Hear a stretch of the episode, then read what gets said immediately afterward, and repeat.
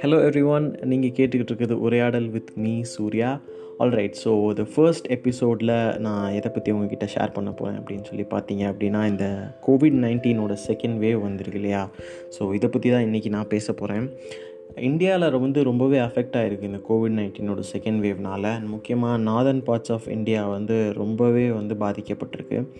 South India அந்தளவுக்கு பாதிக்கப்படாட்டி கூட நம்ம எல்லாருக்குமே ஒரு மிகப்பெரிய ஒரு பயம் இருக்குது, எப்படி இருக்க போகுது, என்ன நடக்க போகுது அப்படின்னு சொல்லி. ஸோ தமிழ்நாட்டில் இந்த COVID-19 செகண்ட் வேவோட பாதிப்பு அண்ட் நம்ம மனநிலை எப்படி இருக்குது அப்படிங்கிறத பற்றி இன்றைக்கி ஒரு கான்வர்சேஷன் இருக்க போகுது.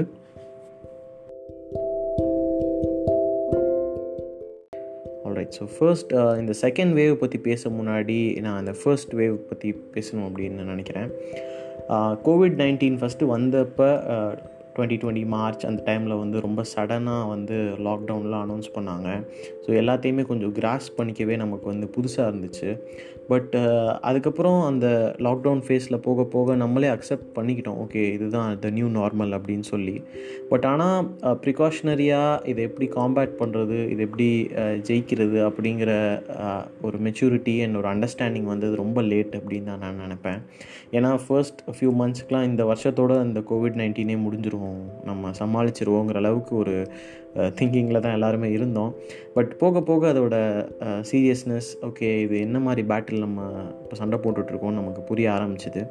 பட் ஆனால் அந்த ஃபால்ட் எங்கே அப்படின்னா, ஒரு ப்ராப்பரான ஒரு க்ளோஷர் இல்லை அந்த COVID-19 அந்த ஃபர்ஸ்ட் லாக்டவுன் முடிஞ்ச பிறகு.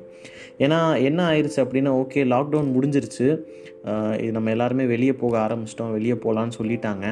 ஸோ இவங்க வந்து இதுக்கு வேக்சின் கண்டுபிடிச்சிருவாங்க, அது வரைக்கும் நம்ம வந்து கொஞ்சம் மாஸ்க்லாம் போட்டுட்டு வெளியே சுற்றிக்குவோம், வேக்சினை போட்டோன்னே இது வந்து அப்படியே க்யூர் ஆயிரும், இந்த பேண்டமிக்கே இல்லாமல் போயிடும் அப்படின்னு சொல்லி தான் ஒரு தாட் மேக்ஸிமம் பேரில் இருந்துச்சு.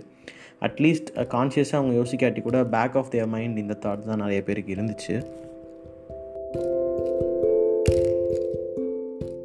ஸோ எல்லாருமே ரொம்ப ஒரு விஷஃபுல் திங்கிங் ஜோனில் தான் இருந்தோம். இந்த லாக்டவுன் முடிஞ்சு வெளியே வந்தோடனே எல்லாமே back to the normal, back to the new normal ஆக போகுது அப்படின்னு சொல்லி அண்ட் ரொம்ப கான்ஃபிடென்ட்டாகவும் இருந்தோம் அந்த வேக்சினேஷன் மேலே. பட் இப்போது நடந்திருக்க சுச்சுவேஷன் பார்த்தீங்க அப்படின்னா கிட்டத்தட்ட பேக் ஃபயர் ஆன மாதிரி தான். So first of all government சைட்லேருந்து நம்மளை ஒன்றும் காஷன் பண்ணியிருந்துருக்கலாம், நமக்கு நிலைமையை புரிய வச்சுருந்துருக்கலாம் அப்படிங்கிற ஒரு சைடு பெர்ஸ்பெக்டிவ் இருக்குது. அதில் நான் அக்ரி பண்ணுறேன். பட் அதே சமயம் வந்து என்ன நடக்குதுன்னு நமக்கு டிரான்ஸ்பரண்ட்டாக தெரியாததுனால அவங்களோட ஸ்ட்ரகிள்ஸும் நமக்கு தெரியாமல் போகும் அப்படிங்கிறது என்னோடய பிலீஃப். ஸோ அவங்க என்ன ஸ்ட்ரகிள் அவங்களுக்கு இருக்குது, என்ன ப்ராப்ளம்ஸ் அவங்க ஃபேஸ் பண்ணுறாங்கன்னு அவங்க டிரான்ஸ்பரண்ட்டாக சொல்லாததுனால நம்மளால் பெட்டர் ஜட்ஜ் பண்ண முடியாது. கவர்மெண்ட் இதை பண்ணியிருக்கலாம், கவர்மெண்ட் அதை பண்ணியிருக்கலாம் அப்படின்னு சொல்லி நான் நினைக்கிறேன். அண்ட் டிரான்ஸ்பரண்ட்டாக இல்லாததுக்கு என்ன ரீசனாக இருக்க முடியும் அப்படின்னு சொல்லி பார்த்தீங்கன்னா, ரூல்ஸ், ப்ரோட்டோகால்ஸ், வாட் நாட், எனக்கு அது தெரியல. பட் நமக்கு கவர்மெண்ட் டிரான்ஸ்பரன்சி இல்லை அப்படிங்கிறது நிஜம். ஸோ அதனால் இப்போ பெட்டர் ஜட்ஜ்மெண்ட் கொடுக்க முடியாது. ஏ அண்ட் பி, நம்ம இதை பற்றி இன்னும் எஜுகேட்டடாக ஆகி இந்த சுச்சுவேஷனை இன்னும் கொஞ்சம் அண்டர்ஸ்டாண்ட் பண்ணி இன்னும் கொஞ்சம் ப்ரிகாஷனரியாக இருந்திருக்கலாம் அப்படிங்கிற ஒரு பெர்ஸ்பெக்டிவும் இருக்குது. அண்ட் அகெயின் அதுக்குமே நான் என்ன சொல்வேன் அப்படின்னா, this is the first ever experience. நமக்கு வந்து இந்த வேக்சினேஷன் மேலே ஒரு பெரிய ஒரு ஹோப் இருந்தது. அண்ட் அதே மாதிரி லாக்டவுனை வந்து தடுத்த உடனே, லாக்டவுன் இதுக்கு மேலே கிடையாதுன்னு சொன்ன உடனே ரொம்ப ஹாப்பி ஆகிட்டோம் எல்லாருமே. ஸோ கொஞ்சம் ஓவர் கான்ஃபிடென்ட்டாகவும் ஆகிட்டோம் நம்ம. ஸோ இதெல்லாம் ஃபியூ ரீசன்ஸ். இப்போ இருக்க சுச்சுவேஷனில் நம்ம மேலே எந்த தப்புமே கிடையாது, நம்மளால் எதுவுமே பண்ணியிருக்க முடியாது அப்படின்னு நான் சொல்கிறேன்னு எடுத்துக்காதீங்க. பட் இந்த சுச்சுவேஷன், இந்த current real time problem run ஆகிக்கிட்டு இருக்கப்ப இந்த டிபேட்ஸ் அண்ட் இந்த ஆர்கியூமெண்ட்ஸ் அண்ட் இந்த கன்க்ளூஷன்ஸ், இந்த ஜட்ஜ்மெண்ட்ஸுக்கு நமக்கு டைம் இல்லை அப்படின்னு சொல்லி தோணுது. நம்ம போன தடவை பண்ண தப்பை பண்ணக்கூடாது. எல்லாருமே நம்ம சைட்லேருந்து சிட்டிசன்ஸாகவும் அண்ட் அதே மாதிரி கவர்மெண்ட் சைட்லேருந்தும் அவங்களும் இந்த தப்பை திரும்பி பண்ணக்கூடாது. இந்த ஆர்கியூமெண்ட்டை வந்து இந்த ஈவெண்ட்லாம் முடிஞ்சதுக்கப்புறம் நம்ம வந்து உட்காந்து பேசிக்கலாம். எப்படி ஒரு IPL மேட்ச் முடிஞ்ச உடனே வந்து ஸ்டுடியோ டக் அவுட்டில் உட்காந்து பேசுகிறாங்களா, அந்த மாதிரி நம்ம உட்காந்து பேசிக்கலாம். பட் இந்த சுச்சுவேஷனில் வந்து நம்ம இந்த ப்ளேம் கேம் பண்ணுறதோ இல்லாட்டி இதுக்கு மேலே இப்படியே போச்சுன்னா என்ன நடக்கும்னு ஒரு நெகட்டிவான ஒரு பயத்தை உண்டாக்குறதோ பண்ணாமல் பாசிட்டிவாக இந்த சுச்சுவேஷனை ஹேண்டில் பண்ணணும் அப்படின்னு நான் நினைக்கிறேன். அண்ட் அதுக்கு ரொம்ப முக்கியமாக அது எங்கேருந்து ஸ்டார்ட் ஆகணும்னா நம்மகிட்டருந்து ஸ்டார்ட் ஆகணும். இது இண்டிவிஜுவலான ஒரு ப்ராசஸ்ஸு. ஸோ இப்போ ஃபர்ஸ்ட் நான் என் மனசு, என் மூளை, என் உடம்பை நான் வந்து ஒரு பேலன்ஸ்டான ஒரு ஸ்டேட்டில் வச்சுருந்தேன் அப்படின்னா நல்லா பெட்டராக ஹேண்டில் பண்ண முடியும், பெட்டராக ரியாக்ட் பண்ண முடியும், ரெஸ்பாண்ட் பண்ண முடியும். ஃபிசிக்கலாக எப்படி நம்மளை ப்ரொடெக்ட் பண்ணுறது அப்படிங்கிற அவேர்னஸ் நம்ம எல்லாருக்குமே வந்துருச்சு. மாஸ்க் வேர் பண்ணணும், வேக்சினேஷன்ஸ் போட்டுக்கணும், ஃபிசிக்கல் டிஸ்டன்ஸ் மெயின்டைன் பண்ணணும், சானிடைஸ் பண்ணணும். ஸோ இந்த அவேர்னஸ் எல்லாருக்குமே வந்துருச்சு. பட் மென்டலி அண்ட் எமோஷ்னலி நம்ம இந்த சிச்சுவேஷன் எப்படி ஹேண்டில் பண்ணுறது, என்ன மாதிரி டாக்ஸிங்காக இது இருக்குது நம்ம மேலே அப்படிங்கிறது வந்து இன்னும் கொஞ்சம் நம்ம எல்லாருமே அவேர் ஆகணும். ஸோ ஃபஸ்ட் மென்டலாக எனக்கு என்ன பாதிச்சுது அப்படின்னு நான் சொல்கிறேன். நம்ம கையில் எந்த இதுவுமே இல்லையே, ஒரு பவருமே இல்லையே, இதை எப்படி நம்ம சொல்யூஷன் கொண்டு வருது? ஹெல்ப்லெஸ்ஸால் இருக்கோம். நம்ம நினச்சாலும் பாசிட்டிவாக நினச்சி ஏதாவது பண்ணணும்னு நினச்சாலும் பிகர் பிக்சரில் ஒரு பெரிய இம்பேக்ட் வரமாட்டேங்குதுங்கிற கவலை எனக்கு ரொம்ப இருந்துச்சு. பட் நான் அதை எப்படி ஜஸ்டிஃபை பண்ணிக்கிட்டேன், நான் எப்படி என்னை கன்சோல் பண்ணிக்கிட்டேன் அப்படின்னா, நம்மளோட சின்ன சின்ன ஸ்டெப்ஸ் பண்ணுறப்ப அந்த பர்டிகுலர் டைமில் நம்ம மைண்ட் வந்து அந்த ஒரு கிளாரிட்டி கிடைக்கிது இல்லையா, அந்த ஒரு ப்ராப்ளம்லேருந்து கொஞ்சம் அவேயாக போய் ஒரு பேசிக்கான ஒரு சிம்பிளான ஒரு பீஸ் கிடைக்கிது இல்லையா. ஸோ அந்த மாதிரி one day at a time நம்ம ப்ராசஸ் பண்ணுவோம். நம்ம பவரில் இருக்க என்னென்ன சின்ன சின்ன விஷயத்த பண்ணி நம்ம மைண்டை டைவர்ட் பண்ணிவிட்டு அது மூலமாக ஹேண்டில் பண்ணுவோம் அப்படின்னு நான் நினச்சேன். பட் ஒருத்தவங்களுக்கும் ஒரு ஸ்டைல் இருக்கும். எனக்கே இப்போ வந்து திரும்பி பார்க்கும்போது அதை விட பெட்டராக இன்னொரு ஆப்ஷன் இருக்குது அப்படின்னு சொல்லி தோணுது. நம்ம ஹெல்ப்லெஸ்ஸாக ஃபீல் பண்ணுறப்ப மென்டலி நம்மளோட ரெஸ்பான்சிபிலிட்டி என்ன, அதை நம்ம கரெக்டாக பண்ணுறோமா, அதை ரெஃப்ளெக்ட் பண்ணி யோசித்து பார்த்தா நம்ம அங்கேயே நிறையா நம்ம ரெஸ்பான்சிபிலிட்டிஸில் தப்பு பண்ணுவோம்.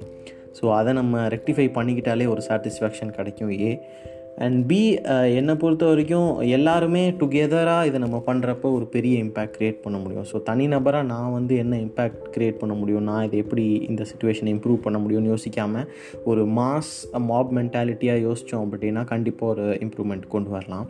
அண்ட் எமோஷ்னல் வெல்பீயிங்கை பொறுத்த வரைக்கும் என்னென்னா, நமக்கு சில டைம் சில ஃபீலிங்ஸ் என்னென்னே பாயிண்ட் அவுட் பண்ண முடியாது, என்னென்னே சொல்ல முடியாது.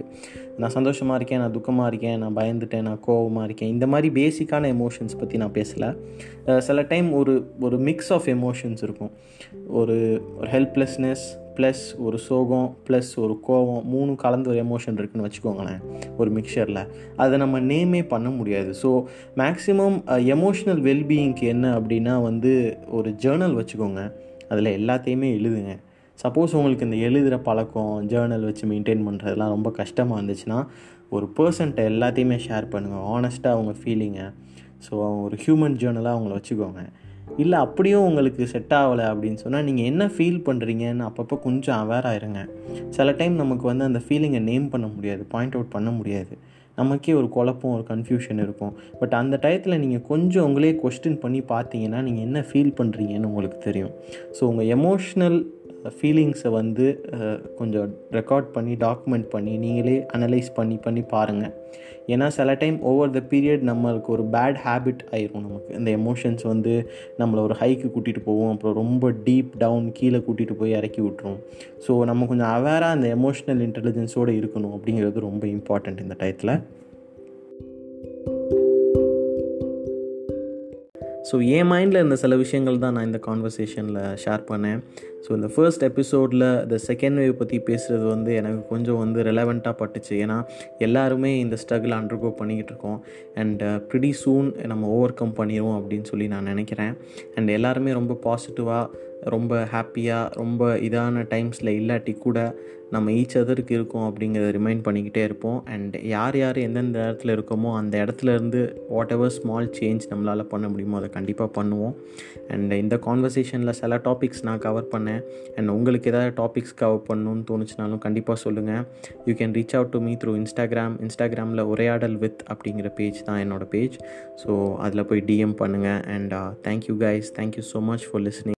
And you guys take care of yourself. Goodbye.